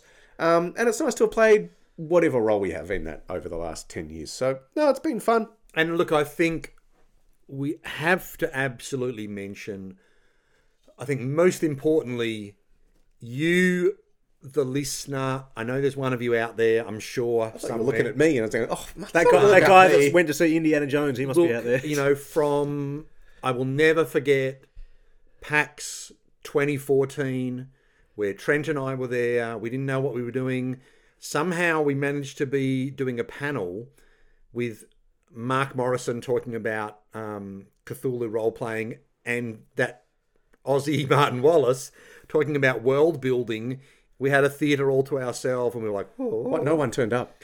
and there were a few people there. But you know, at that time when um, Up rocked one Richard and said, "Oh, g'day! I I listened to the show. I really like it." You know, and every time that someone did that, where they saw our hoodies or our t-shirts and came and said, "Oh yeah, I've listened to your show. It, it's okay. Yeah, I mean, the simple Keep, fact. keep trying." Or whatever. Oh. oh. Yeah. So- no, but I mean, just people. Firstly, people taking the time to listen, but secondly, to let us know that they're enjoying it has been so satisfying. And I think about all the friends we've made, the people that have visited, visited Tasmania and yelled out, and we've gone to the pub and played a game with them, the people that we've met at BorderCon, at CanCon, at PAX, at LFG, all the friends we've made along the way. Um, it just has been a, a beautiful, delicious journey. Yeah, and the simple fact that like we have had people ask us to you know to take photos with us and stuff, and even had people ask us to like sign various board games that we've slagged off or been big fans of, which for uh, you know three people from the you know the deepest darkest Hobart. But are still show ponies at heart is, is a great thing that we've had, and we've also, as you said before, with all the reviews that we've given and the eh, our opinions, it's always been hundred percent honesty. We've never mm. we've never said a lying word to anybody, whether it be in person or on this show. We've never sold out our morals. I mean, we would have. We were just never given the option. Yeah, no one asked us to do I, that. we would have done it in a heartbeat, but no, the money was never there. But I mean, I guess people just realised those guys are just they're too down to earth and cool, so I'm not even going to approach them for that sort of stuff. So I guess that's the legacy that we leave. Yeah, poverty, but in- exactly. I'll take that. Um, well, that's episode 360. it is. It's the dice men goeth. Or finisheth or endeth. Again, or... 360, get it, Mark. It's a full circle. I see. I see what you did. Like full circle. like two hours ago, he said. that. ended up not with our heads up our butts, but with our eyes on the horizon, thinking about what our next challenge might be. Just that. Next challenge. Just that, really. It's You're going to start a golf podcast or something, No, now, Mark, are you? No, Or- no, no. I'm hanging Homebrew? up, Smoking hanging meats? up my microphone um, for who knows how long, gentlemen. It's been an absolute pleasure working with the both of you. And look, the great thing I know is we're going to continue to play games around the table. We continue to hang out. We continue to talk rubbish. It just won't be recorded, which is probably a safe, a safer thing. yes. Uh, Essentially, yes, in this day and age of cancel culture, our time was run up anyway. we only got about 10, 10 episodes into the, the Patreon before we realized, oh, we're not going to be able to last doing this. but yes, no, that's a lie, but yes. Okay. And if anyone needs a uh, a a free voice, just let us know, and we'll we'll uh, we'll get Mark. Mark, do you want to be? I a- was going to say, you know, for all those budding podcasters out there who are looking for, you know, some voice talent, Garth is clearly the only one of us who's not so tired that he's had to retire. So, you know, hit him up. Yeah, I don't, I don't need to prepare. I wrote precisely nothing for the last couple of reviews. Oh, if there's money involved, I'll stick around. No one ever said anything about money. No, no, I'm not talking about money. Okay. anyway, Hmm. thank you so much, everyone, for listening right to the very end. I'm, if there's anyone still there, thank you. Oh, come Um, on. We've really enjoyed it. I don't know whether for those people who listen, as soon as this hits the airwaves, whether you know you might not choose to comment so that at least people can discover for themselves as they listen to the episode. That's totally up to you. Feel free to It's yell out out to us. Yeah, it is. Give it to the people. Yeah. Give the people at least a legacy of some freedom. We will. And feel free to get in touch and tell us all the lovely things that we've done. Because we always like to hear it. Oh, Again, show pony. Oh, so I'm not going to shut down the email address yet. Oh, no, no, no, no, no. Oh, okay. Oh, we've got to keep paying the bills. Yes. keep the website up. Oh, yeah, we've got to keep the host. Anyway, Yeah. 360. We've spun the black circle and let's ride off like Frodo into the west. And May you be. just play more games, everybody. Yes. Play more games. Yes. Okay, can we go and drink wine out? Wine now? Okay. See you, Mark. See you, Lauren. It's been a blast. Yes, there you go. Bye, everybody. See you, Mark. It's been an absolute pleasure. Oh, yeah. The Dice Man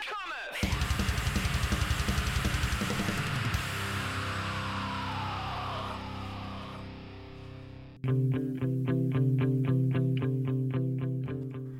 You've been listening to another episode of The Dice Men Cometh, proudly brought to you by LFG Australia.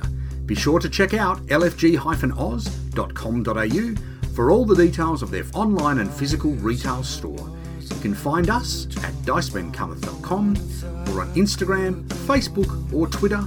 And don't forget, you can support us on Patreon too. Thanks for listening.